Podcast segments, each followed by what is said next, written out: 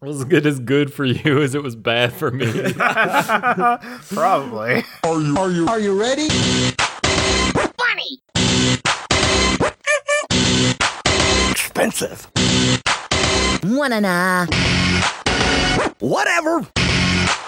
Be happy. Hey everyone, welcome back to the Funny Papers, a show where three 30 somethings share a collective psychosis about the classic 90s cartoon show, Doug. I'm Mike, and with me are my friend Sam Ho ho ho! Merry Crimbus. and Jim. Problem is, if you focus too much on the hole, you bust, and then it's all over. Ah. Today we cover episode 49, part both of Doug. In almost all episodes after the first, except for this one and a couple other ones, Doug was separated into two 12 minute shorts. And episode 49, part both's title is Doug's Christmas Story. Yes, it's that time of year again, ladies and gentlemen. It's time to start thinking about the reason for the season framing a dog for murder. a long time ago, we talked about how this one is definitely going to be called "The Gang Puts Porkchop Down," which is which is, uh, and that is actually the plot line for this episode for most of it, and it's a fucking wild choice for a Christmas episode, right? Yeah, a let's, let's put down the dog. Let's put down the dog, you know, for Christmas. for for a treat. You know, every season to give gifts, and sometimes that gift is departing this sad vale of tears. At least he finally gets to be out of a dog episode. Congratulations! God. This one is oh. also interesting for the fact that it instantly spoils itself. Yeah, I guess that's right because he was like, "Oh man, it almost was bad at the beginning." Like, there's the like you could do this. Uh, like the courtroom drama episode is a thing that can be done. It's a format that's been used repeatedly and noted a million years long show Law and Order did quite a few episodes on how you do a courtroom episode. When you know how it goes from moment fucking one, a lot of the drama gets sucked out of it, and what is placed in its place is just random weird nonsense. There's so much weird shit in this episode. This, I think, honestly, I think that this one is one of the weirdest and like, so okay. What I what I need you guys to keep in mind during all of this, like as we talk about this, both as the viewer and as uh, you guys, Sam and Jim, I don't know if this episode is supposed to be satirical or not. Because if it is satirical, then this one actually kind of has like a good message to it, Yeah. right? There but is- if it is not satirical, then what the fuck? like, it feels like it is almost there to having a joke, but it doesn't get there. And almost like a good commentary on like the world and like America's justice system, right? like, it's- like almost. It is so almost there, and that makes it all the more baffling. Because in our previous adventures with the long form Doug episode, we saw an excellent case of a hell moral. I don't know what the moral of this episode is. What's All also right. funny about this one is that this is one of the episodes where something happens in Doug, but over the course of the plot, you can clearly tell that the writers were trying to undo one of the other things that happened in Doug. Oh yes. because this features uh, former Mayor White a lot, and he's And every and everyone calls him Mayor White. yeah. In the most obvious case of, oh shit, we wrote this before we did the other thing, there is a clearly ADR'd in after the fact line. Is it okay if I still call you Mayor White? right, right. that rocks. Tippy's like out of town for this one. Yeah. Could they not ride around Mayor Tippy? I think they couldn't. I think that they just did. I think I think they must have made this episode a long time ago and they were like, "Okay, we want to do a Christmas episode where also we kill a dog." But like they but then they were like, "Oh shit, this comes this now is coming after the fact of Tippy being mayor. Uh let's add in this random scene with the DJ place." Right? I think that they made that scene in later, right? Yeah, I, I agree with you on this point. Oh man. All right, so this episode begins with Doug saying that it was the best holiday of the year, Christmas. Even though he previously, in the previous extra long episode, said that his favorite hol- holiday of the year was Halloween. You can't expect any consistency. I know, but come on, we need some. Doug knows nothing, understands nothing. They're both involved giving gifts. They might very well be on the same day. The events of this episode start as he's just finished running back from, I don't know, Dudenhofer's hell lair. Yeah, well, no, we know that this episode takes place on a separate day because Doug, for the first time in all of Doug, Doug is wearing long pants. He wears long mm. khakis Yeah, the whole it's time. so weird. It looks so weird. Uh-huh. Yeah, there- but he wear, but he wears a short, short sleeve shirt. Uh-huh. One of the fascinating things about this episode is they are clearly going for broke on the animation. Like everybody is in a slightly different outfit, and everybody is clearly putting on their A game for a like. I feel like this was almost a send off for the show, just like demonstrating Yeah. our port. We have come so far. We have demonstrated so much. We have improved so much from that god awful first episode. Hey, check us out. Please hire us, Yeah. Disney. right. This is exactly. also almost like exactly like a Simpsons episode. Yes. Oh, perfect. I mean, we've had a bunch of Doug episodes that are almost exactly like Simpsons episodes. It has the same like message too, like the sensationalist media and Yeah. Yeah. getting Homer gets like framed for sexual harassment instead of you know a dog biting someone. One of the episodes of The Simpsons that aged the worst. Oh. Well, so all the kids to celebrate Christmas time are playing, uh, skating around on a frozen lake. They're like playing hockey, and then the Sleeches are just like hugging each other while on ice skates. That's how you play hockey, kids. yes. Uh, and they're playing hockey with a pine cone as their puck. Uh, and Doug is using Doug and Skeeter are the only ones who don't have hockey sticks. Doug has a rake and Skeeter has a broom. Yeah, let a small child swing a rake around other children. I see no way this could go south.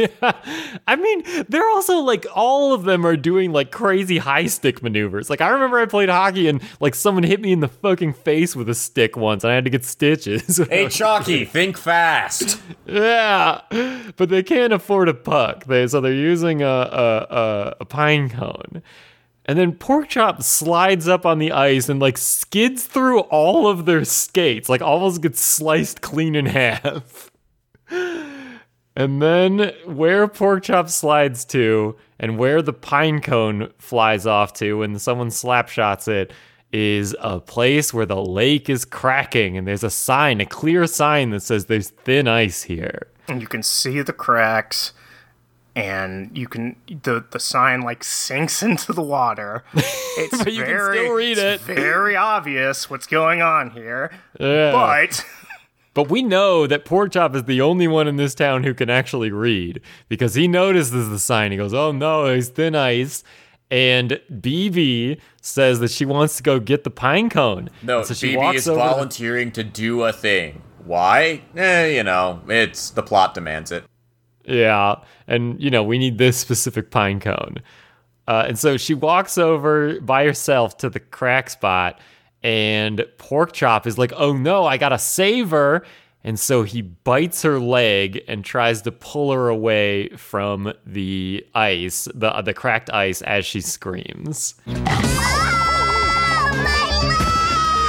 bad dog we're gonna put you say. down Every you just- get your ass in jail. we're gonna take you to the prison from uh, brawl in cell block 99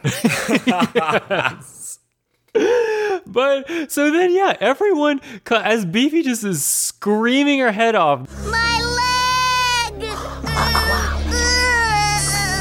he must have bit her fucking hard on the leg because Beebe is falling down and Well, screaming. he's bodily dragging her away. Yeah. Like, you gotta have some pretty solid lever arm to pull that one off. Especially given that you are a dog on ice. You don't got a lot of traction to play with. That's a good point. So maybe he is ripping her leg off. Uh, and everybody comes over and scowls at Porkchop, and and and Chalky is like, "Yeah, I saw the whole thing. Porkchop's fucking wild. Like he's he's going for blood." Just talk to the dog. He can understand words. right. He can Ask him- probably write. The dog can answer the fucking phone. Hello. He can- he can- we've seen that Porkchop can answer the phone. He can definitely read. Didn't he? Wait, did he write in the Mr. Scaly episode, or was that Mr. Scaly? Mr. Scaly. Who was the one? D- oh uh, Porkchop shit. did. Okay, so maybe he put his Porkchop. paw down, right? He put like as a signature. True. Yeah, Porkchop can definitely like. You could ask him a question like yes or no, answer like nod can- your head. Right. We know he can read. Like, Yeah. this is That's- a great that's been example set of up. one of the underlying problems with Doug and of any universe that has run for long enough. This is the problem of canon. Because Oh, no. it was quick and ah. easy for the writers in previous episodes, for the sake of a gag or for a minor plot point, to treat Porkchop as a person who is capable of communicating like a person. The problem is that now they're going to do a story where Porkchop is a dog. And as a dog, he cannot be expected to be able to defend himself. There has to be an innocent reason why my dog did this thing that could get him put down. That would make me feel sad. But we in order to make that work, we have to now undo the fact that he can communicate, which all right in and of itself annoying, but you suspend disbelief in order to do that. And then the episode ends by taking a hot messy shit all over that idea. Yeah, I love later in the episode there is a segment where like literally one line after the other uh, is Porkchop can communicate and then he can't communicate. Like it's like one line after the other. It's amazing. Yes. Uh, but okay, so everybody scowls at Porkchop. Uh, Doug scolds his ass, and Porkchop looks very sad. Pork chop, bad dog. And Doug even says to Porkchop after the title card, he says to him, You don't bite people, even if it is BB. Good line.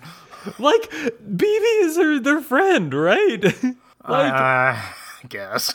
like they've dem- demonstrated this over and over. BB had a pool party. She they came over to her place. BB hangs out with them in the Honker Burger. BB is their friend repeatedly, right? Well, I mean, sometimes you have your dog bite your friend.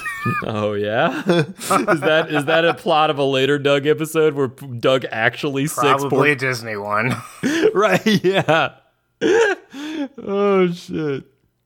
Well, Chop, poor Chop even tries to like pantomime what went down, and Doug is like, "I don't get it. What are you doing, idiot?" Holy shit, that dog is giving me sign language. yeah, this dog. What? This dog who has a satellite dish on his on his doghouse can communicate. Also, the fact that now his uh, this is the first time that Porkchop's home has looked normal because it is an igloo, and during the winter that doesn't look weird as hell. Right. And it's also very strange to me that Dougie, Doug then grounds Porkchop to his igloo. He says, Go to your doghouse and stay there.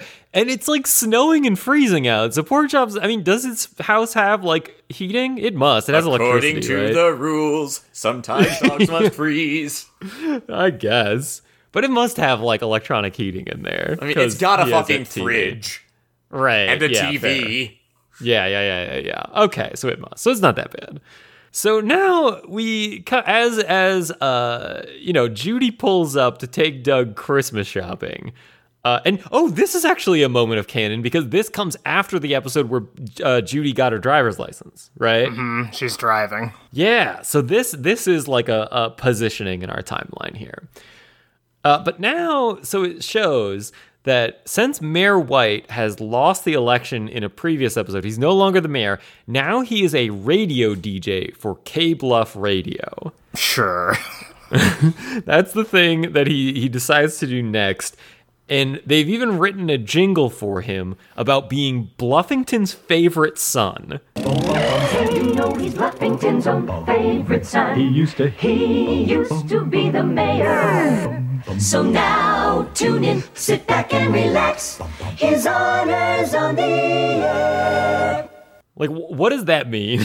Isn't isn't the bluff the favorite son? Isn't the town named after the bluffs? No, he's the daddy. Yeah, yeah. so maybe. Oh, wait, wait, wait. Oh, oh, we have talked a lot about how Mayor White was probably in Mr. Bluff's pocket. So maybe Bluffington's favorite son means that uh, Mayor White was Mr. Bluff's favorite servant. Yeah, or Mr. Bluff's right? most submissive and breedable uh, subordinate. breedable. He was. He I was. will not uh, uh, explain. He was set up. Uh, he was fucking. Oh my god, I can't. I'm blanking on the name for the Crusader Kings thing where it's like, oh, you're you're uh gonna marry my new daughter when Mister Bluff had a had BB. yes. God, A betrothal, Jesus. I believe, is what you're betrothal. looking for. Yeah, that's exactly the word I was thinking for. He's betrothed. After that. Dirk boy absolutely underperformed. Oh no.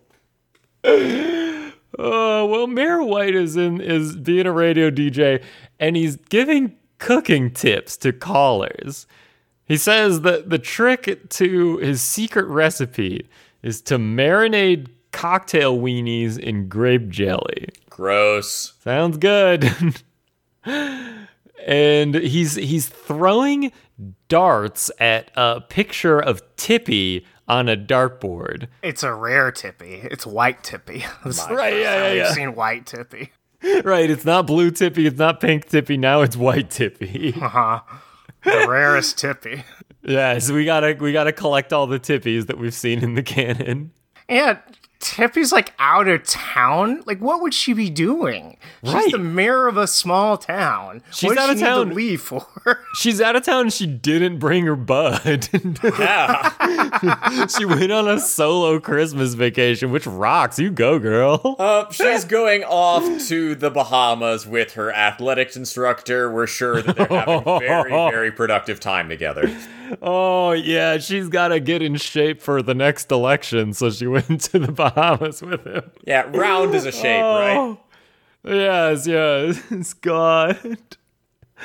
Oh, or maybe, oh, maybe it's in in. We talked a lot about how our canon for like the the the Bluff family owning the town and Tippy being the new mayor is that like the the Dinks have found out the sinister secret of the Bluff. So maybe she's like off checking in on their their uh their their sources and stuff, right? Maybe she's off uh, securing funding and securing the evidence. so, like, narratively wise, did they pat, write Tippy out so Doug couldn't just go to the mayor and be like, "Hey, can you save my dog"? Is that why they wrote wrote her out? Like, I, I don't yeah. get it. That makes sense because like this whole thing is about Bob White like kind of trying to make a media storm for like attention. And so yeah, if the real mayor was in town, then Doug would have been like, "Hey Tippy, uh pardon my dog," right? that makes Yeah. sense. Yeah, I believe that. But uh but the whole time that uh that White is in his radio station. He's he's talking to people on the radio, on like the callers, that he's saying the latest election was a fluke. So he, he's sitting there being like a, a conservative radio DJ, being like, fake news, the election was faked, it was rigged. Yep, there's History no such thing as a legitimate uh, election. It's clearly there was some kind of foul play. Yeah, that's what he's doing, right? Because he's like riling up people who, and like people on the radio are saying like, "Oh, you'll always be my mayor" and stuff, right? Like he is, he is Truly riling. perverted behavior. yeah, he's riling up his base on like conservative talk radio. Imagine right? briefly, and I apologize for the fact that this is topical, but imagine the profound level of spiritual, physical, and intellectual weakness that it requires to say, You'll always be my president, Mr. Big Strong Man, sir. Like, Yeah. son of a bitch. well, Trump is the real president, though. Oh, Well, yeah, yes, is that we right? do all know and respect this and honor him when he returns to reign over us for 10,000 years. But aside from that, starting starting one year ago. yes. Right. Once they once they finally over- overturn the corrupt election propagated by the lying news media. Of course, of course. That's what Bob White is saying. Yes. Uh-huh. Maybe the cocktail weenies and grape jelly is a secret code for something. Oh yeah, it's like God. cheese pizza. Right, it's like the thing. It's like the thing where on uh see, on on social media they can't use the certain words because they get insta banned, and so they're just like, oh, here's the secret uh alt workaround for it. Cocktail weenies and grape jelly. White, white anon. Oh my god. Well, as a classic thing on like radio shows like this, people are calling in about, oh, did you hear about the sweet little girl who got attacked by a vicious dog? And Bob White is like, oh, this is my chance. And he starts making plans for uh, how to stir up a media storm. He, he also has like an ac, a cappella group. yeah, it's a acapella. He has a bunch of nerds who sing nearby. Yes. He's got yeah, he's got like a and they're not doing like jingles that are like pre-written. They're doing jingles based on the stuff he's saying in real time. They're this group, this singing group is like immensely talented at making new jingles on the spot. Tippy, Tippy, Tippy, Tippy creamed him at the polls.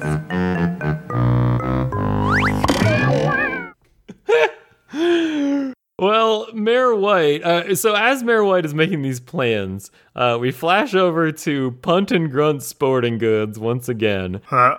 uh, where Judy has decided that instead of getting her dad a three iron for Christmas for golf, she'll get him, uh, or excuse me, instead of getting a nine iron, she'll get him three three irons. Ha ha! Hey, It's but, a golf joke.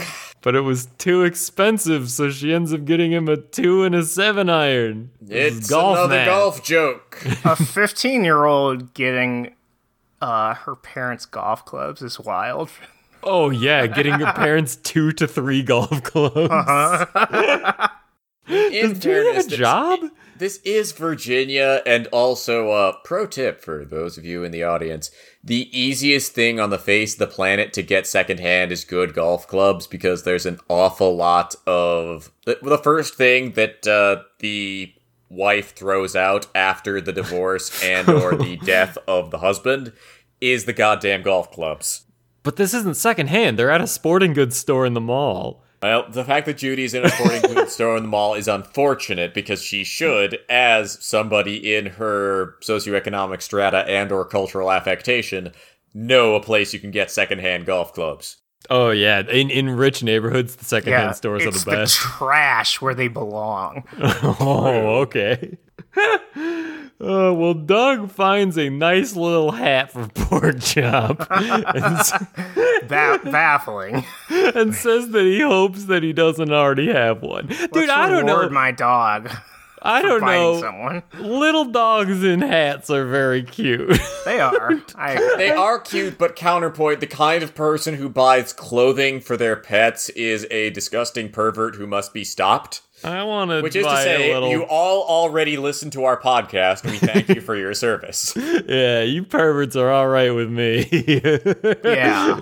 You listen to a podcast about a 90s TV show, you know that you're already are what you are. And that is great. Thank you for listening. Yes, listening. you are fantastic and wonderful, and one day we will conquer the earth from these people who think that they are our superiors. Jim, just tell them they're great and shut up.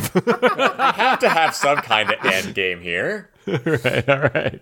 because otherwise our end game is going on to do Disney Doug, and that's a truth too Ah. to contemplate. I'm nodding and smiling. No way. Well, so uh, they finish shopping and they come back to Doug's house, and the the cops are there along with like the entire town. Like the Sleeches are there, and Chalky and Connie are there in the background.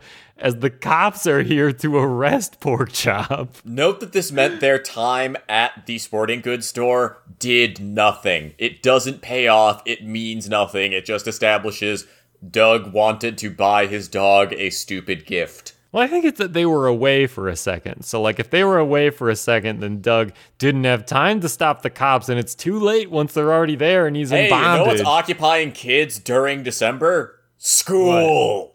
no, it's winter break. It's Christmas, like tomorrow, right? She's buying presents t- with Christmas tomorrow. Yeah, because it's Christmas literally tomorrow, and Yeah, they say something like there's only two hours of shopping left. yeah, so- I mean that's that's what I do. Typically, that's typically what I do. Uh, astonishing. I just get people money. The, There you the go. best gift. Well, wait, if it's two hours until Christmas, then the next several minutes of this TV show make no fucking No, sense, and that no. can't possibly be the case. right. No, no, no. They said it was two hours until mom gets home. So Okay. there's, but then that's before Christmas. Come on, Dougie. Only two more Christmas shopping hours until Mom gets home. ah, good. All my questions have been answered. Good. Thank goodness. Well, well, well, thankfully, uh, the the cops are left in canon here because the two cops that are leading Porkchop away in chains and a muzzle are Fitz Prison, the private security guard for the Bluffs, right? Not a cop, the private security guard for the Bluffs, and the cop who Porkchop had previously growled at when they came over to uh, investigate Doug's missing bike. Right? I didn't realize that was the connection. Well done. This was the cop who uh, was like fucking with their garage door opener, who was like throwing the basketball around, and then Porkchop growled at him, and we were like, "Oh my god, that's a really bad idea for Porkchop because you know." Oh, yeah. And so, but now he's getting his comeuppance, right? That guy has come to arrest him. Finally, I can put a dog in handcuffs. Finally. This is the dream we all live and aspire to here at the police force. And this also means that, well, okay, so this also, we had questioned whether Fitz Prison was like private security or an actual cop of the town. So this probably means he's an actual cop, right? And he also works for the Bluffs, so the Bluffs own the cops, right? Well, yes, yeah. absolutely. And this explains why it was so easy to like get them to do it right now, right? Aw. Well, Mayor, former Mayor White is here too, and he is he says that Once again, thanks to me, your former mayor, the children of Bluffington are safe from this, uh, this brutal train killing machine. Don't ask how I was able to do this. yeah, Mayor White is like pumping everybody up. He's like, hell yeah, look at this fuck get taken away. Everybody get I'm- pissed off. He's well, yeah. He's like, he's like, I am the one who is keeping law and order in this town, right? Like, I was the candidate of law and order, is what he says. He's like, mm-hmm. I am the one who got these, who got the good judges elected, right? Oh like, God, that means he really is Bill Clinton because this is this Oh, is no. This is late '90s. This is yeah. This is the Clinton angle. Is hell yeah. We're gonna demonstrate that we're Democrats. We can also be tough on crime. We Wait, was that that was really a thing? Oh yeah. like there was That's why this. uh, Republicans hate Bill Clinton. It's because he stole all their like bits. what? Wouldn't they like that? No, here's the No. thing. The approach for like 12 fucking years between Reagan and Bush the Elder for the Republican Party was we are just going to leave every black part of this country to fucking rot. And as a result, you'd be shocked to hear that when you decide that uh, we aren't going to try to do anything for people, things don't go great for them.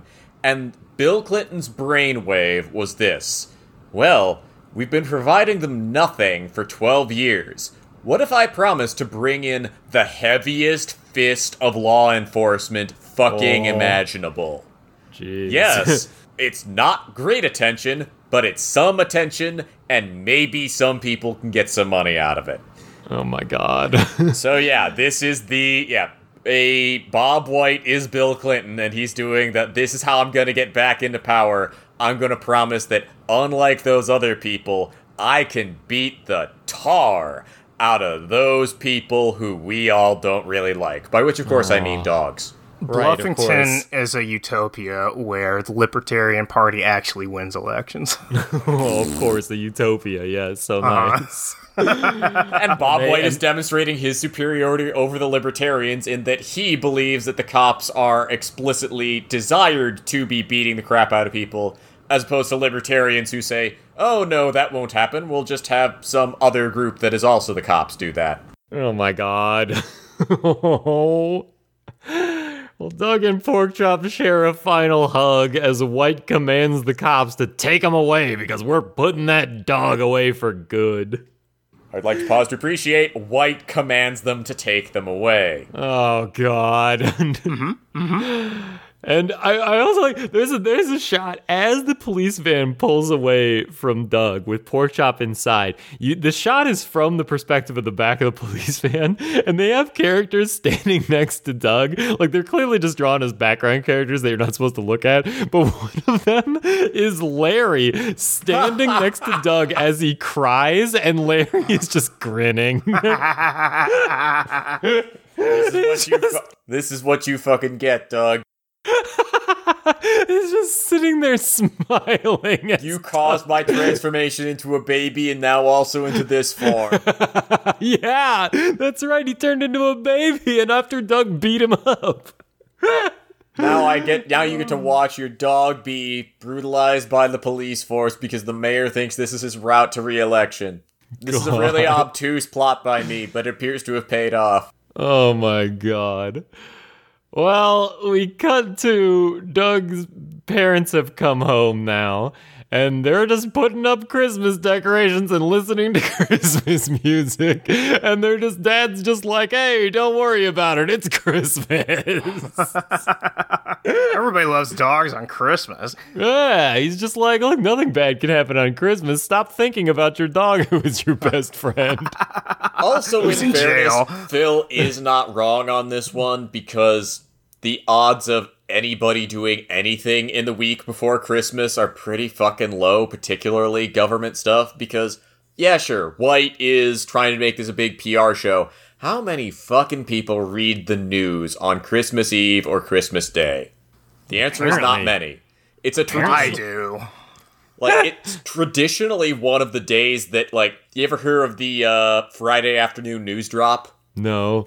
Okay, this is a well-known political trick where if you have awful fucking news, just things you really don't want to get popular uh, opinion, you drop it as late as possible on Friday, so nobody. So ideally, it's not going to make the uh, Saturday morning papers because nobody reads the papers on Saturday. And if you can afford to push it off longer, you push it off to one of the holidays because that minimizes the list of people who will hear about it to the kind of absolute perverts like myself who follow the news on a regular basis. And Oh. nobody listens to us for good reason. Yes. Well, Judy clearly has been listening to the news because she freaks out about how all this time, right under her nose, Porkchop was a killer. And she says it's always the quiet ones. Judy has a good sense of suspicion of her brother. We'll see if it pays off. Right, yeah, she's probably talking about Doug here. You know the little freak stuck the little freak snuck onto school grounds and demanded that we Q gives him the beat or nobody gets hurt. This is a problem, mom and dad. Yeah. God. Well, Doug gets a letter now. Fro- Delivered to him right now, like probably by like a private courier, and it's from Mr. Bluff's lawyer. And they say They're pressing charges against Porkchop. Wild. Dog law.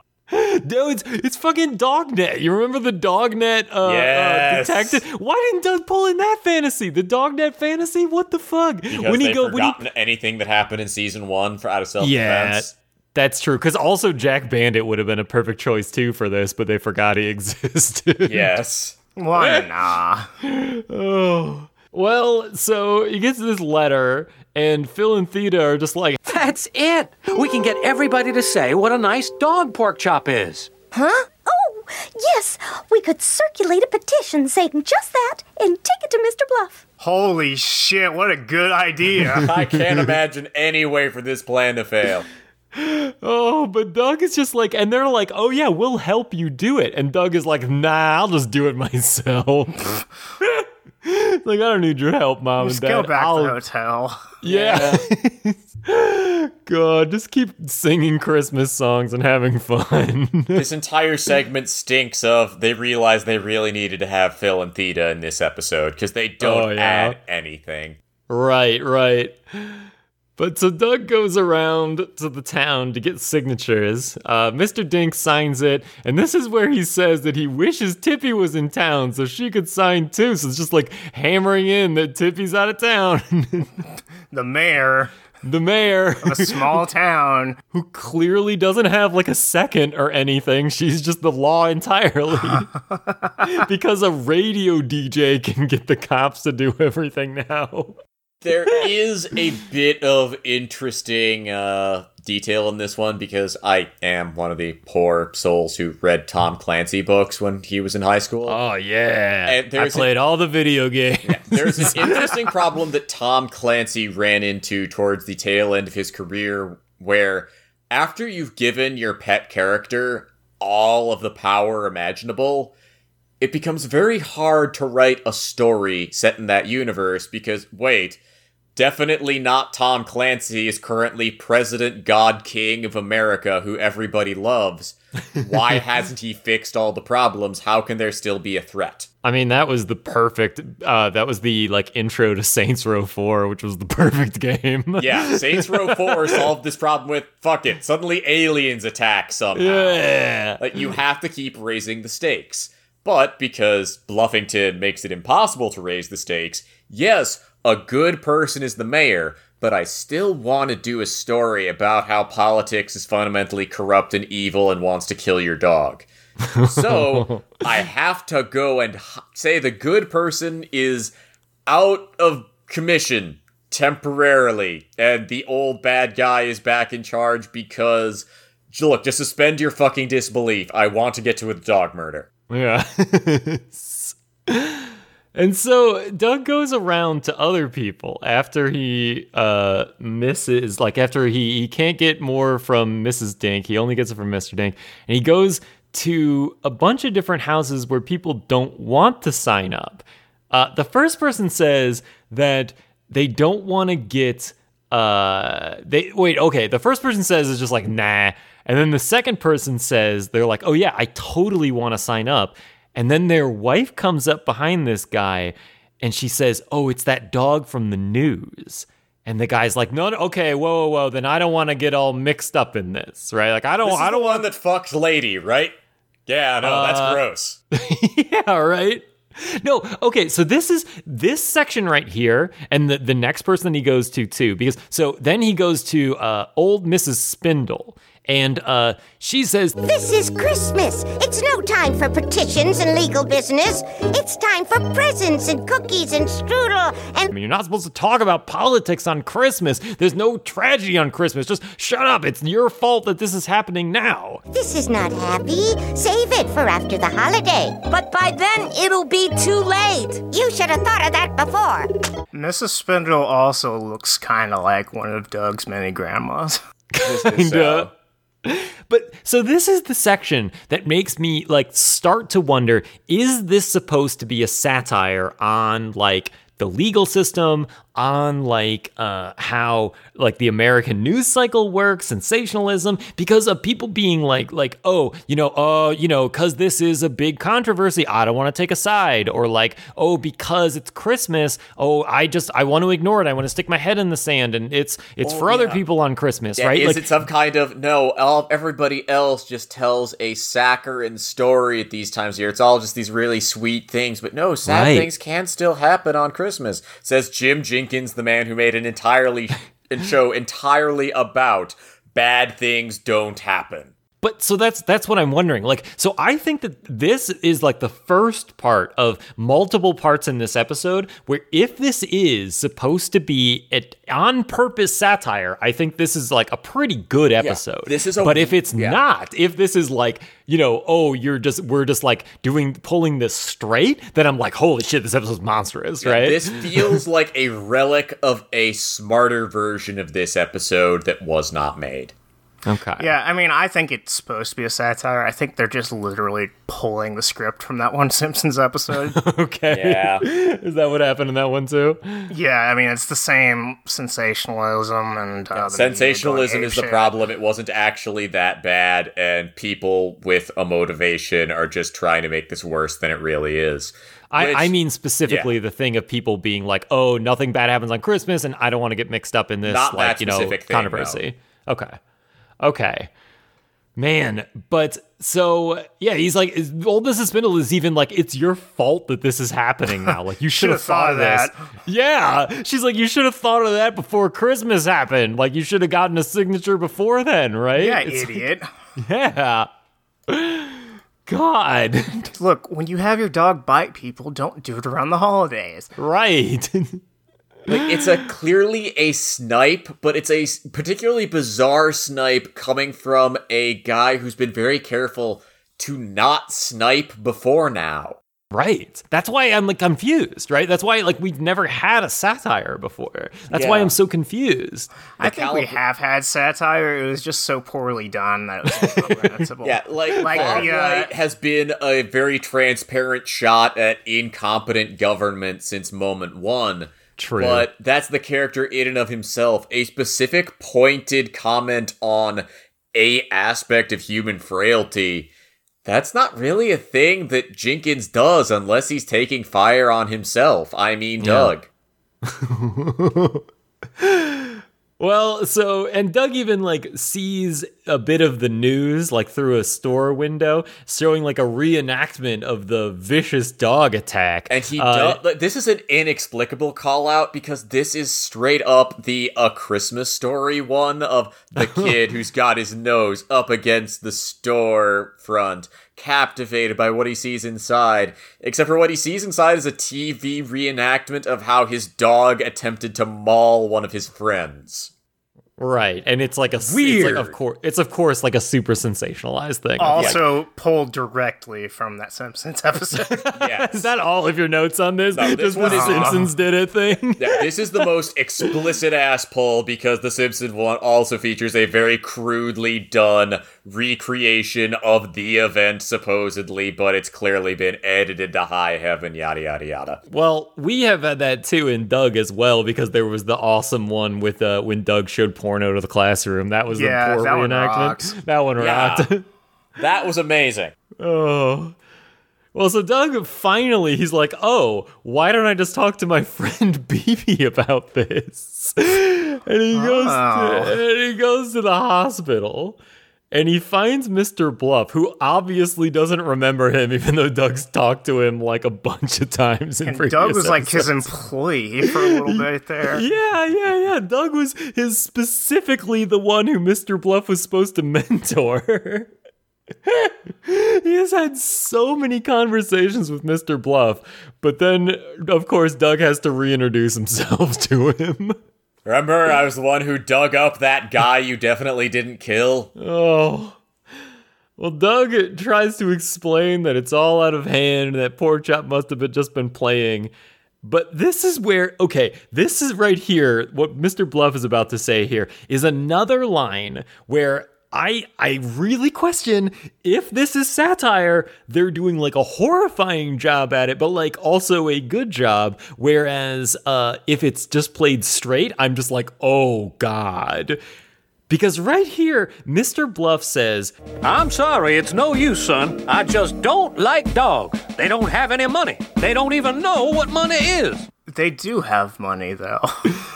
we But, know like- Porkchop Seen has money. We do. Porkchop owns real estate and purchases bones. He has a refrigerator. He has a lazy boy. He has there is beer. programming aimed at him. There is a genre of music that we have heard over and over again aimed directly at him. Okay, but do you see where I'm going with this? Oh, on Oh, yeah. The metaphor here of like Yes. I just don't like those type of people. They don't have any money. They don't have any motivation to get money. Why Yeah, not like- just throw them in jail? Like what the fuck? It's, also one of those things where it's like straight up Christmas villainy insofar as I'm just cartoonishly fucking evil. Okay, but like That's my motivation. I'm just a shit. Okay, but like what I'm saying is, I, if this is a satire on real life, like the prison industrial context, then like whoa. Yeah. But if it's not, then it's also like whoa, but in a different way. I the problem is it's if any other corroborating evidence was there, if they could stick to an angle for five fucking seconds. This is the got more. opposite of the pro- I've got more. is the opposite of the problem the show usually has. Normally, they are hammering on a single point the whole goddamn way through. And this time, there's weird bits that stand out like they are trying to start making a point and then it just kind of sits there alone and dies. Of course, and that's why I'm so confused. That's why I like had to ask you guys if you think that this is if this is like an honest attempt. Yeah, I absolutely had the same thought about okay, the rich guy from Richmond, Virginia, talking about how he hates those kinds of people and that's why he wants to throw one in jail. Yeah, that's the most transparent metaphor imaginable. It's just that also they, having established that as a premise, they don't really do a lot with it. They do. I've got more, Jim. All right, I will hold off on your madness for this one then. like cuz he cuz even in this they continue. Like Mr. Bluff is like well Doug says there's no reason to take it out on Porkchop and Mr. Bluff says it's a perfect reason. He's a dog. And then and then and then uh, uh Doug is like, "Yeah, but he's really smart. He's really good. He's not just a dog." So Doug here literally is saying, "But he's one of the good ones." Yep, that's very much this scene. It's just that the scene it doesn't carry forward from this scene is the part that bugs me. oh he says and so doug is just like oh my, well okay we gotta we step away from this a little bit. It doesn't continue immediately uh, but we step away a little bit because we need to i guess ratchet down the like drama for one second. Because doug says that he needs help and he knows just who to turn to. That's right, it's Games Master Anthony. Because Doug goes into his imagination palace and he's summoned all a cou- well not all but a couple of his alter egos to have a big party. And Big what do you birthday know? Summoned all of his alter egos who've appeared more than once. The Chameleon and Jack Bandit are dead and in hell forever. Even though the chameleon and Jack Bandit specifically would be the two who would be most useful in this situation. Yes. mm-hmm. I'm just saying, Doug, it'd be a lot more easy if one of us had any infiltration expertise. Well, Smash kind of does, except for then he gets captured, so he's not that great at this. he just infiltrates with the ladies, am I right? Yeah, he's gonna have sex with the uh the, the, the hot teacher to get Porkchop out of jail. As a reminder, the last time we saw Smash Adams, he was checking out Doug's mom's ass. I was honestly surprised that Smash's plan wasn't to seduce the prison guard.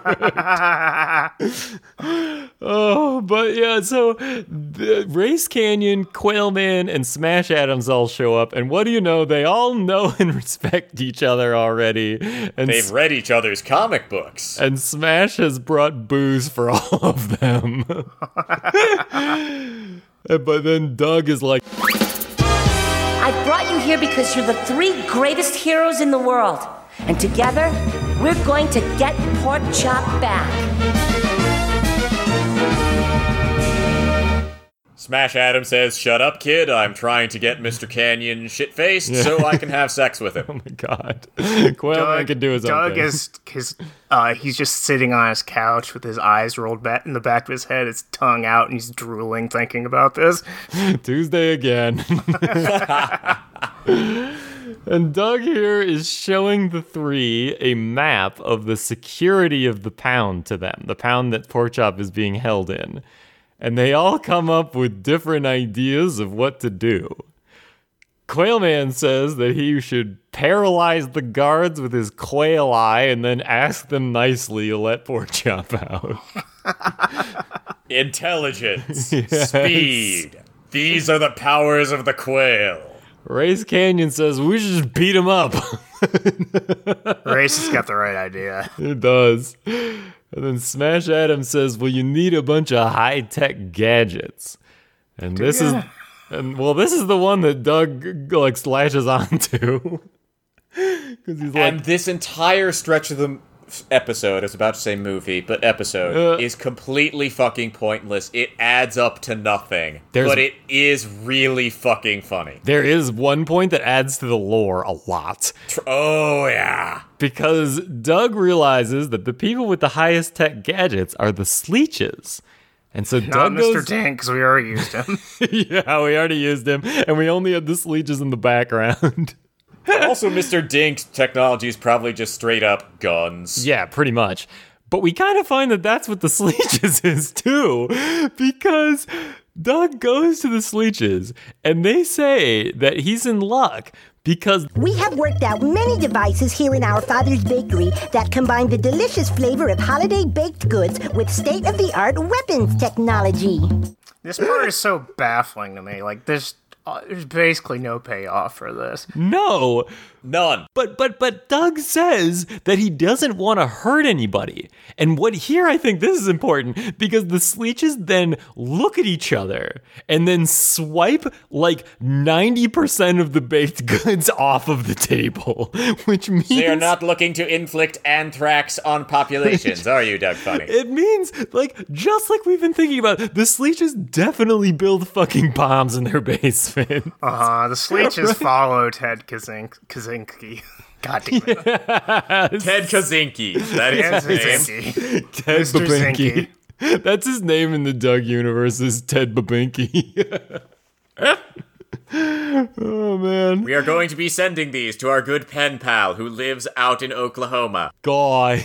That is what it is, right? Because they made they because Doug says he doesn't want to hurt anybody, and then they get rid of most of the items. It turns out that ammonium nitrate is indistinguishable from baking frosting in this universe. We are not sure why either, Doug Funnie. Oh, Please don't try to eat these, it's extremely poisonous. Oh my god. But the last thing that they leave on the table, they say it is a cupcake with a smoke bomb in it for a quick getaway. And Doug is like, perfect. Sick. What? This sounds like it's the setup for a joke. Well, it kind of is. It just falls on its face, which is, you know, par for the Doug course. Yes. Because then Skeeter and Doug go to the pound, and there's an explicit sign for no cupcakes allowed. Haha. Which is probably we've we've talked about how remember on the bluff uh the one where they were digging for treasure in the bluff episode uh there was the no digging not even one hole thing. But Doug was the one who read that and Doug is the one who reads the no cupcake sign. So I think again Doug can't read so he's just manifesting what he thinks he's in trouble for and so he's just being like yeah that's definitely what that says because that's the Uh-huh. only problem that I'm committing Yeah. here That's my that's my Yes. plan. So the, Yeah. the sign has to say that my plan's not going to work. Right.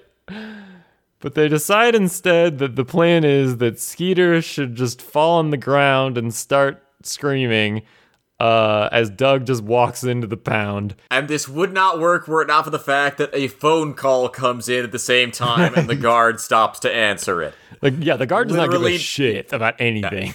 Doug could have just walked past the guard and the guard would not have cared. Or Doug could have been like, "Hey, can I look at the dog since it's a pound?" yeah, right? Yeah, I'd be like, all right. Can I adopt the very baddest dog? And they'd be like, all right. Sure. Uh, but Porkchop, they they Doug walks through the cages and stuff of the different dogs, and he finds this special section that actually is more roomy inside that is labeled very bad dogs. Porkchop is smoking in there. No, there's a different dog who's smoking a cigarette in there. My apologies. My dog identification skills have taken a shit and died. Yeah, it's a different dog with an eye patch on and he's smoking a cigarette. And then this is where we flash back to the guard who bites into the cupcake and then he freezes, stops blinking, stops doing anything, just completely freezes, and smoke starts pouring out of all of his orifices. That's so hot. yeah, and also he's so dead. We should have mentioned, Doug Funnie, this is only non lethal assuming you don't feed it to someone. right.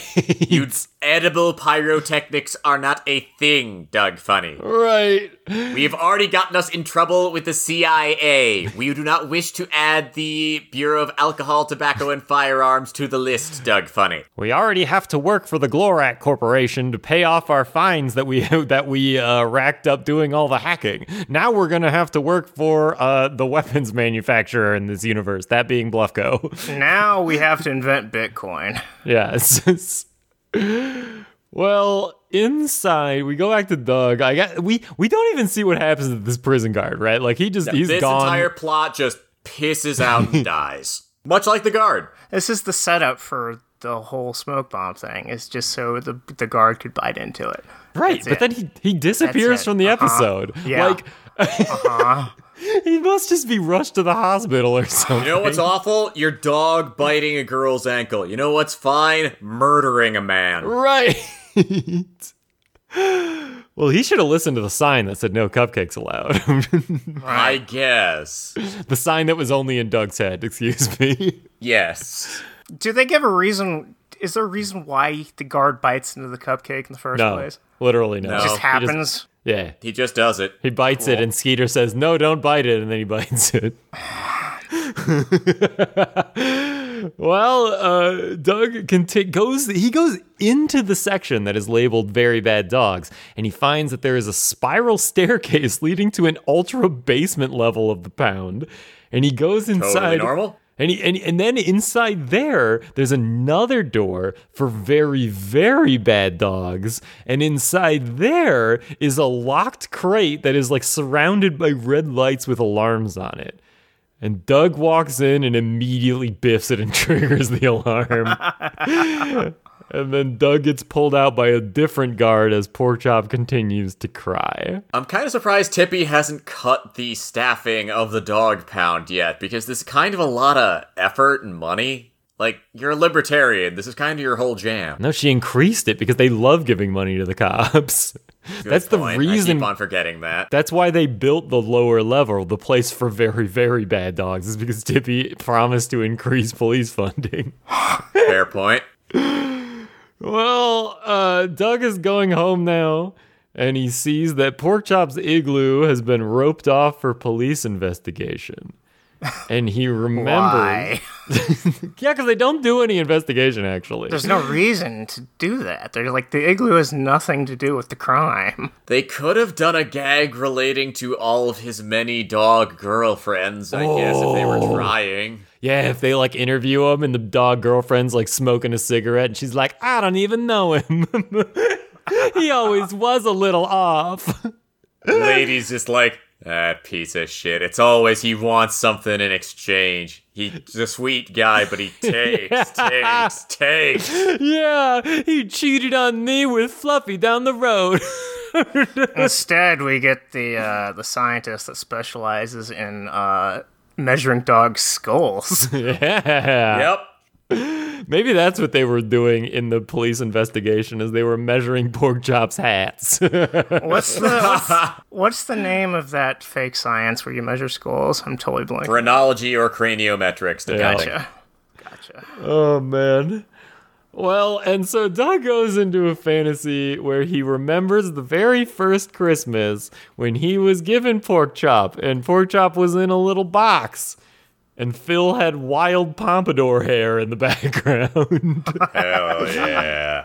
so this is again proving to us that Porkchop is like 10 years old at this point, right? Yes. Mm-hmm. Like, honestly, Porkchop being put down at this point is a little bit of a mercy. Guy don't have too long left in him, Doug. Aww. And he remembers that last Christmas, When he gave me this journal.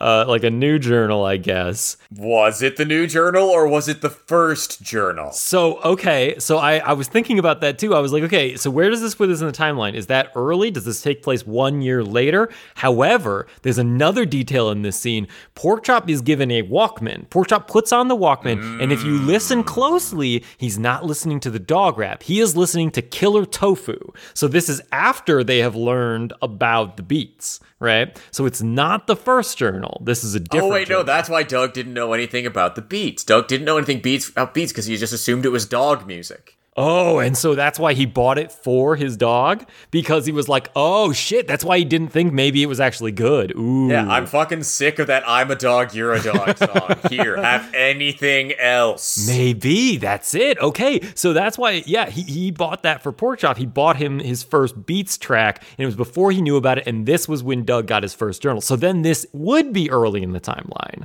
Interesting. And also, Mayor White is no longer the mayor.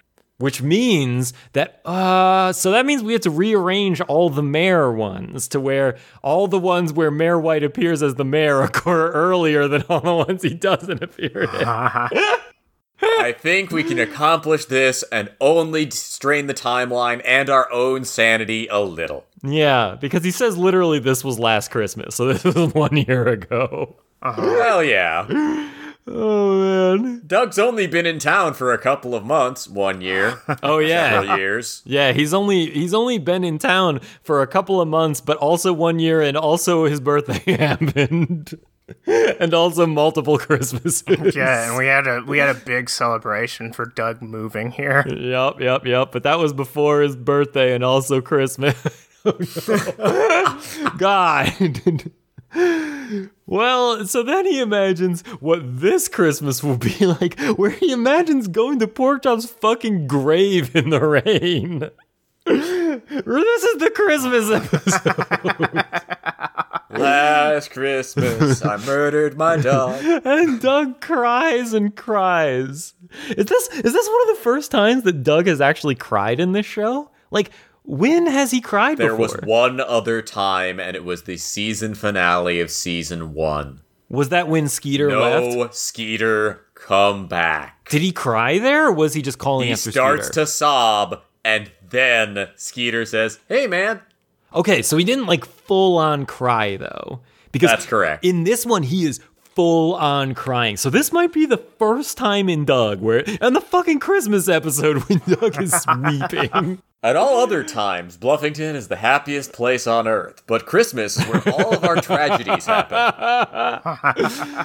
Good. maybe maybe Patty's mom died last Christmas. Is this the first episode where they just like explicitly mention death? Uh, I think I so. think so. They, Like they Patty's mom. Yeah, they Patty's say, mom is just not in dead. the picture. Patty's mom and Roger's dad are just not in the picture. They are not mentioned. They're just not a thing. Yeah, but Patty, they don't they say that Patty's mom died? I I think they don't did. think they do. I think it's remember. implied that she got in a car accident. Yeah. I don't think they. I don't think they spell it out for us. It's I think this is the first out, yeah. time that they like the possibility of death can occur in Bluffington. Yeah, yeah. Hmm. Wow, what a sad episode.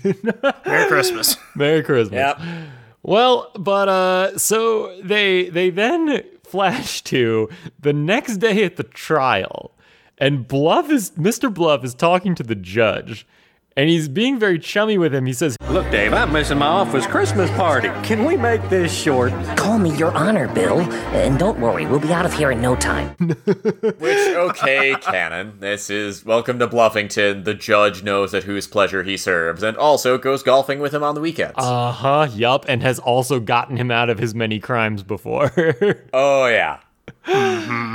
Well, they say that the trial is the people of Bluffington versus Porkchop the dog. Why are we holding this as a trial instead of just killing the dog? Who can say? And why is it the people of Bluffington? Why isn't it the Bluffs versus Porkchop the dog? I guess the Bluffs are the people of Bluffington. I think it's strictly supposed to be that the city government is doing this through Bob White somehow. yeah, I guess. Hmm. Well, Bluff is shown to have a lawyer, and Doug is shown to be Porkchop's lawyer. So, Oh no. oh no! I'm going to jail. Even though even though Doug's parents and his whole family are right behind him, and they were just like, "Nah, you don't need a lawyer, kid." we are not paying for this. Doug is gonna somehow argue that he must put Porkchop down. yeah, no, that Doug himself must Yes. be put Yeah, yeah. down. Yes. In addition to Porkchop. it was my fault, Daddy. God. Well, this is abnormal, but I'm not complaining. All right, he's like two for one, baby. this is gonna go great on my judge re-election campaign. Look at how many criminals I've punished. Didn't we? Didn't we determine that Bluffington was a place with elected judiciary? I think yes, we we determined did that at because the point. judges did care about that. Yeah. Also, let we did comment earlier that if somebody ran for office on a "I will prosecute Doug" Funnie ticket, we would vote for them. So so this you know, guy, I give the judge credit; he's doing the right thing here. Yeah, Judge Dave's on his game.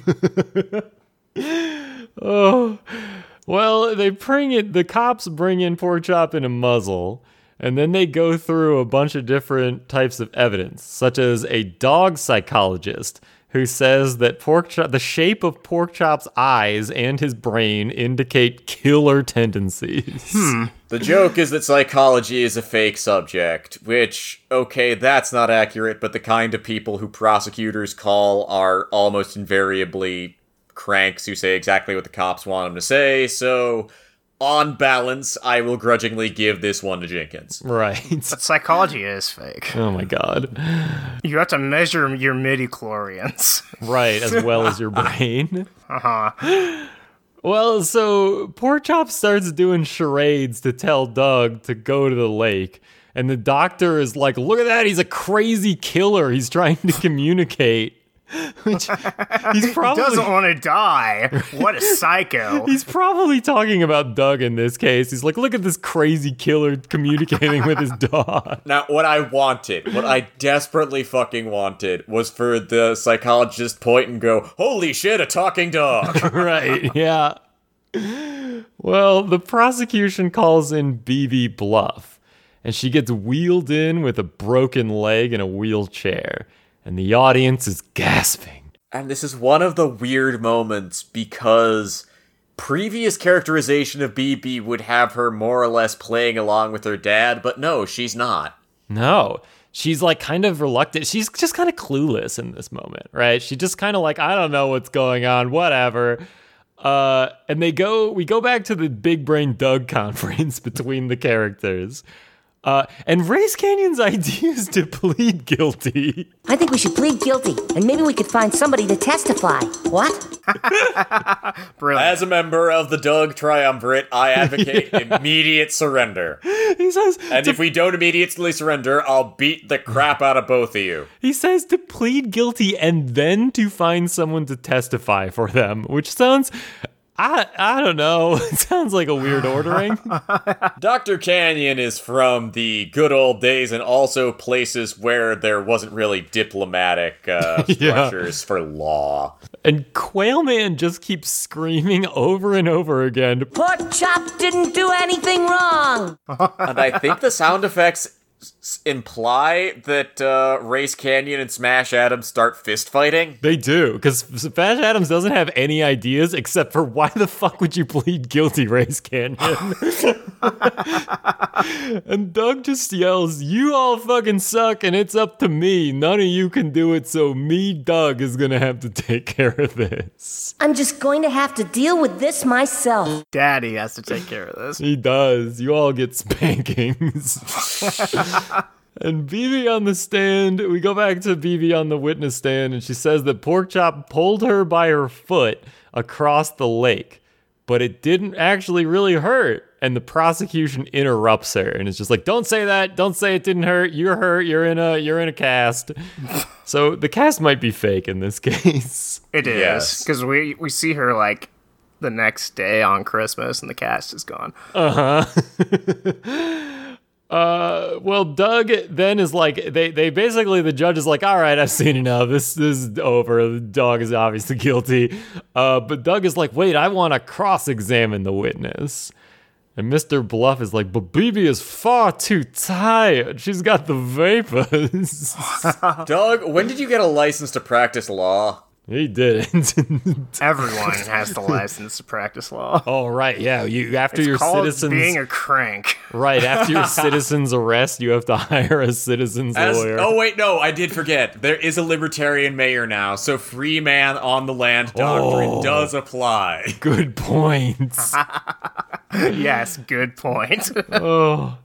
Well, the judge interrupts both of them and is just like, well, isn't Beebe such a brave little girl? And the audience fucking loves it and claps like crazy, including Patty, which I cracked up at. You know, when he's right, he's right. You can see Patty's arms clapping. Hell yeah.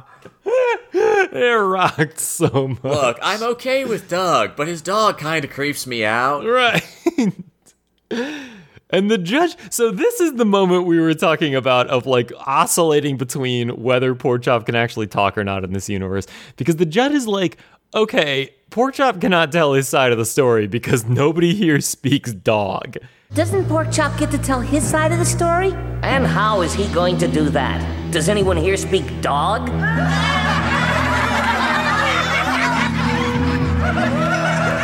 And then immediately after that, Doug says, But he's telling me to go to the lake. so I guess Doug does speak dog. Consistency, who gives a shit? Now, you might go for, okay, this might be a small kid saying that, no, I can understand, and he's saying we should do something to make him innocent. Okay, that's a kind of small child, ha ha, silly, but it turns out he actually could understand the dog the whole time. And you know what? Fine. We're in a Christmas story, whatever, that is in genre. But remember this moment, we're going to come back to it. Uh huh. Well, the judge is like, "Fuck you! It's Christmas Eve, and we have all fa- we have families waiting for us. Fuck you, Doug. We're not doing this. I'm not going to the goddamn lake, Doug. it's cold out. It's cold. Fuck you. It's 8 p.m. and, then, and, and Doug, then he gets up and he starts digress- addressing the court directly. He says, Remember that Porkchop is my family, and remember all the things he's done for the community. And he starts to go through the things that he's done for the community. Yeah. We are now disconnected entirely from reality. He goes through the exact people who refused to sign the petition. And you might be wondering, why didn't he bring this up to the people when he was asking them to sign the petition? Oh, because you it was know. a different episode back then, and we didn't know how this was going to go. he, first goes to Mrs. Warts. Mrs. Wertz, when you went to Peakville to visit your Aunt Maxie, who babysat little Jimmy and Jeffy? pork Porkchop. Oh. Hmm. He says that would have been wait, that would have rocked if during the babysitter episode that his parents hired Porkchop to yeah, babysit that them. Rule. According to the rules, dogs can only babysit other families. There's no rule that says a dog can't be a babysitter. Uh, Actually, yes, there is. It's what Child Protective Services are for. ah, Tippy got rid of them. oh, that's right. yeah, that's right. Well, then he says, Hey, you remember Mrs. and Mrs. Larkin, the people who didn't want to get involved because uh, the dog was on the news? He says, Remember when your house burned down? When your house burned down, who was there the next morning with hammer and nails and a big batch of cookies, too? Bet you don't want that to happen again, do you? He says, Who showed up with hammers and nails and a plate of fresh cookies the next morning? Suspiciously smelling of gasoline. And then, and then the old lady who was yelling about how it was Christmas. Why did she come to the courtroom? If she was obsessed with there shouldn't be sad things on Christmas, why did she come to the trial? That is a worthwhile question. Let's ask. Let's figure out what it is that Porkchop did for her, and then ask the next one. She yells out, He lent me 20 bucks. So he literally has money. "Oh shit! He literally has money. Yeah, it's proven in this episode." Dogs have money. Don't worry oh, about oh my it. god! And they care about it and are willing to loan it to somebody who's down Oh on their my luck. God, they do. And then another person yells that Porkchop helps her helped her fix her transmission. And then someone else yelled that Porkchop saved his hair. He's mostly bald, so clearly he did a shitty job. yes. And then Doug walks up to the judge and says, "You His rem- Honor, Judge Dave. He walks up to Judge Dave and he says, Who was there after your daughter got in that accident? Who taught her to walk again? Uh,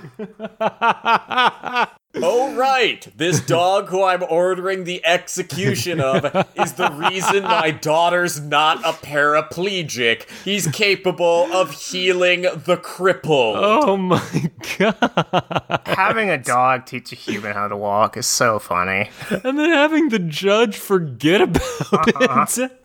Like, this is the most transparent ass pull of a plot conclusion. Like, you were thinking that this thing might be satirical back at Mr. Bluff using dogs as a very poorly coded minority thing.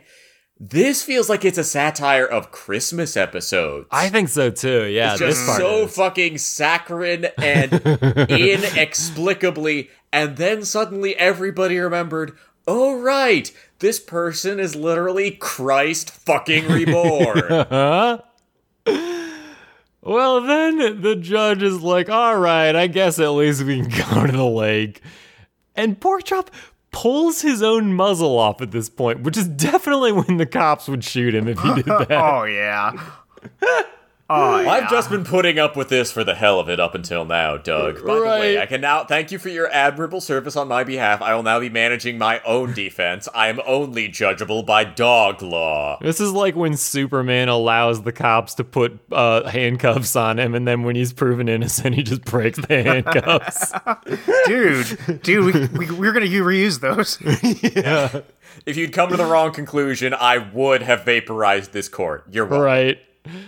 Oh god. Well, Beebe goes to show everyone at the lake where she was skating, and there is a very obvious hole in the lake that still has the fucking thin ice sign on it. Uh-huh. But as Beebe is part mermaid, she seeks to dwell within and is drawn siren like to the icy depths. And she's also like, they're also like, oh, where were you walking? She's like, I don't know, I don't remember, even though there's obviously only one hole in the lake. Uh huh. Oh. Well, they go there, and Patty is like, hey, there's the pine cone we were using as a puck. We just left it there. There. It's up. Hey, look, it's a pine cone on this lake near a bunch of pine trees. Narrows it right the fuck down. And as Beebe starts to move by herself over to, remember she's got a broken leg and she's walking on ice by herself uh, over to. Everyone else can see she is walking towards the thin ice marker. No one gives a fuck. The hole in the lake. Everyone in the town is watching. Uh huh. And only Porkchop can read, and he starts pulling on the leashes to go save Beebe. And everybody's just like, boy, it's a good thing we have guards this time because Porkchop is thirsty for blood. and the judge is like, this is fucking stupid. Correct. He's right. Well, Beebe falls into the lake as the ice cracks around her, and Doug then helpfully shouts out, Oh no, it's thin ice. oh, that's what it's called when ice can't bear your way. Oh my Dear god. journal, I learned something today. Shame about what happened one. to Beebe. Porkchop breaks out of his handcuffs at this point, like Superman, and then burns off and dives into the lake while everyone else just stands and watches. That water is currently at approximately freezing. Both of them are dead. Uh huh.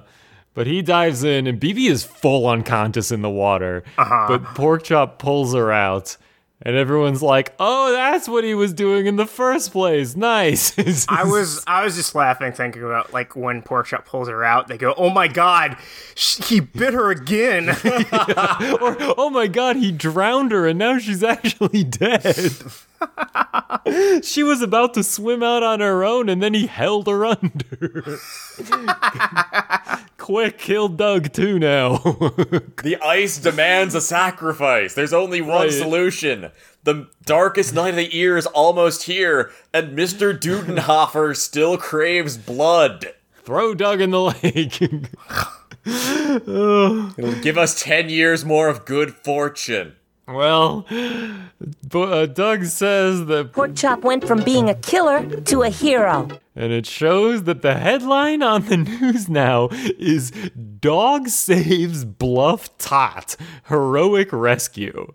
This this is some NY Post shit. Like Yeah. when, when they- there's that Mulaney bit about how whenever they want to talk about uh some a good kid, they always call it a tot, and whenever someone touches a tot, they're a perv. So it's not perv saves tot. oh my god. And now it's Christmas, and Doug Doug is giving Porkchop the hat, and also Porkchop is sneezing because he has hypothermia. And is go is a ten year old dog and is going to die soon. Uh huh. But now the doorbell rings, and it's the Bluffs, and they show up and they say that Beebe wants to thank Porkchop for saving her life. And Beebe's like, yeah, twice. And Porkchop asks for a wild feast right in the middle of town for all the dogs. Oh. I from guess we could speak dog all of a sudden. That's true. Yeah, because Porkchop gives the like they say that Porkchop had the idea, so how he communicated it to them. Yeah. Mm-hmm. Like I said, this is the problem with canon because they are trying to have it both ways inside of the same goddamned episode. Yup. and only three people outside of uh, Doug's family show up to the feast. It is the former mayor, it is the judge, and it is Mr. Bluff. and also there we see eye patch smoking dog, uh, a dog that looks like a blue hippo, and a dog with cool sunglasses. And Doug says something like Mr. Bluff got homes for all the dogs in the pound, even though we know Mr. Bluff hates dogs. No, it was the mayor used his radio show. Oh, okay. and you might ask, why didn't he do this earlier? And I mean, I guess it's because you gotta fill those private prisons. I guess. Like, this entire bit also just feels like, well, it's a Christmas thing, so you end it with, aha, the Grinch learns his lesson, I guess. Except for Mr. Bluff didn't learn shit. He didn't change at all. There was. yeah. And then, I guess the mayor threw a party for dogs. Well, Mr. Bluff does give a toast. He says, Merry Christmas to all, and our special and heartfelt thanks to the greatest hero Bluffington has ever seen, Porkchop. I think my single favorite Trump tweet is "I wish a happy I forget what the holiday is to the to all, even the haters and the losers." yes. like it just Like pure. Trump energy of I congratulate everybody, including those of you who I despise forever. Damn, it's called Jeans. Still my favorite. True. Well, everybody sings the fa la la la la Christmas carol. and then there is a Christmas card that pops up at the end. I'm a dog, you're a dog, everybody do the dog. I, I almost stopped the episode before the Christmas card popped up, but did you guys see it? Uh huh, I did. It says season's greeting. Why no Merry Christmas? yeah. this is a war. and it shows Porkchop with a walk, getting a Walkman, Ju- Doug getting a banjo, Judy getting a beret. But okay, so these are all things that they had before they moved to Bluffington. Wait. Right? Porkchop had the Walkman, Doug had the banjo, Judy had the beret. But then on the Christmas tree at the star at the top is a fucking bulb of Mr. Dink's head. Rules. Wait, you're saying that this was when Doug gave Porkchop the Walkman, huh? Which was a year ago. Didn't a year ago Doug got a journal from Pork he- Chop? he- no, so probably Doug got the banjo from his parents, and Doug got the journal from Porkchop. But Porkchop just got a Walkman because he's a dog. Fascinating. Time is sicker than ever we knew. Fortunately, Or on this, our Christmas special episode, which is definitely being released on December 25th. Yeah, of uh, of August. Yes. Oh, well, that brings us to the end of the episode. What do you guys think about this one? Like overall and also moral, and what do we got? total like not totally incoherent, but it feels like this one was some of the way there to like three distinct morals and could not bring itself to pull the trigger on any of them. Okay. Like we've got something of the lying news media very bad. We hate it, folks. We're looking into it very strongly. Okay. Yep. We have something about how Christmas is a time for good things and people who do bad things on Christmas are bad. We have a and just like don't pay attention. There's no don't like look at bad things. Only blind yourself with good things during Christmas. Yeah. And there's also kind of a weird wink in the direction of isn't the thing in Christmas movies where suddenly everybody remembers, oh, right, this person we're about to kill is decent? Isn't that kind of hackneyed, except for they play it straight? And and I really think there's a thing on uh oh Porkchop is just one of the good ones. Even they're all the yeah. same except for Porkchop, right? He's he he most of them don't even have money, right? Let's just throw them all in jail. Like it's it's absurd that that is a That's a lot. Yeah, that's an absolutely baffling moment and then there's also just the Mr. Bl- you could tie Mr. Bluff throwing a feast for the dogs as kind of a oh he's learned his lesson, except for they explicitly make it so Mr. Bluff isn't the one who does it. It's the not mayor. How is the not mayor throwing the feast? Fuck you. Well, Mr. Bluff is throwing the feast, but then the mayor is getting the homes for the dogs. So which one is better here? yeah, I, this is I've said it before and I'll say it again, but it's just incredibly muddled. It feels like they were trying to pull this episode in three different directions.